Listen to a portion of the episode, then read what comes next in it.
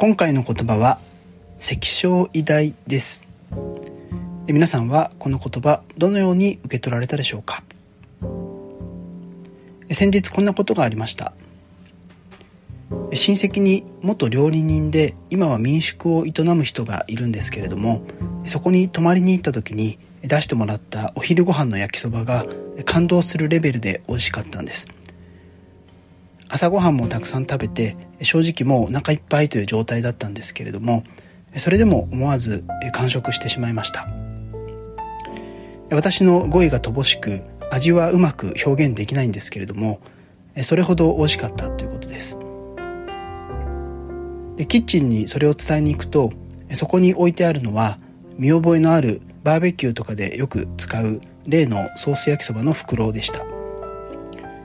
思い返すと具材も人参とピーマンとしめじの3つだけで。で調理時間はおそらく10分から15分。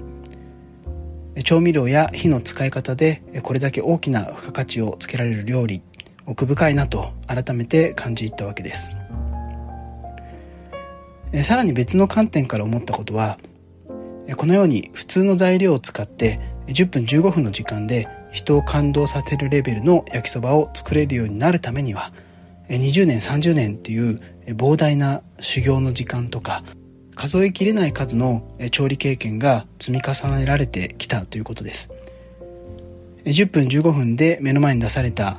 感動レベルの焼きそばの背景には20年30年の並々ならぬ実践の積み重ねがある。そんなことを感じました。何の話か分からなくなってくるのでそろそろ焼きそばの話から今日の言葉に戻っていきたいなと思いますけれども今日の言葉は関小偉大ご存知二宮尊徳の言葉として知られています。その意味は漢字の通りで小さな努力の積み重ねがやがて大きな収穫や発展に結びつく、えー、生事をおろそかにしていて大事をなすことはできない、え、そんな意味です。えまさに私は焼きそばのエピソードから、えー、関所偉大を感じることができました、まあ、焼きそばよりもはるかに有名なのが油のエピソードで幼少期に恵まれた生活環境になかった二宮尊徳ですけれども毎晩読書をするための明かりを自分で手配する必要がありました。そこで明かりを灯すための油代を稼ぐために荒れた地に一握りの菜種を植えて育ててあるいは捨てられた苗を育てて米を収穫したと言われています。その時小さな努力の積み重ねが大きな成果に結実することを自然の営みを通して学び取ったと言われています。そんな二宮尊徳が関所偉大を語る一節を引用してみたいと思います。少し長いのですけれどもそのまま読んだ方が伝わるものがあると思うのでそのまま読み上げたいと思います。大事を成し遂げようと思うものはまず小さなことを怠らず努めるがよい。それは小を積んで大となるからである。大体普通世間の人はことをしようとして生事を怠り出来がたいことに頭を悩ましているができやすいことに努めない。それで大きなこともできない。大は小を積んで大となることを知らぬからである。一万石の米は一粒ずつ積んだもの。一万丁部の田は一桑ずつを積んだもの。万里の道は一歩ずつ積み重ねたもの。高い築山も木庫一杯ずつの土を積んだものなのだ。だから生事を努めて怠らなければ大事は必ず成就する。生事を努めず怠る者がどうして大事を成し遂げることができよう。そのように語っています。実際に関所医大を実践する農民に向けて米や田んぼなどイメージが湧いてくる事例を取り入れながら理解しやすい説明をしている点にも注目したいところです。小を積んで大となる。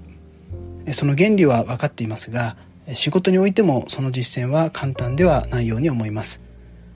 その一つの理由は賞を積んでいる過程が見えにくいことが多いからではないかと私は思っています。例えば人の心を動かす優れたプレゼン。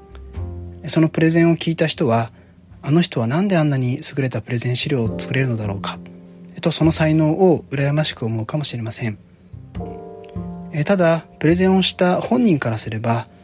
そのプレゼンをするために数時間の練習を重ねてその最終的な20枚のスライドを作るために100枚以上のボッツスライドがありそのボッツスライドを作るために数十冊の関連書籍を読み重ねてきていたりするわけです。あるいはあの人はいつもミーティングで的確な意見を思いついてすごいなと思える人が身近にいるかもしれません。ただ大抵は思いつきではなくてそのテーマについていつも頭を回していたりそのテーマに関連する重要な数字の日々の動きをしっかりと把握していたりするわけです。プレゼンの話も的確な意見の話も賞を積んで大となる賞の活動は本人以外からはあまり見えません。二宮尊徳の言葉を借りると本人はできやすいことに努め周りはできがたいことに頭を悩ます。そんな構図が自然と生まれるような気がしています。関小偉大。効率性やショートカット的な発想が重視されている時代において改めて生事を務めて怠らない努力に日を当ててみることに意味があるのではないかと考えさせられました。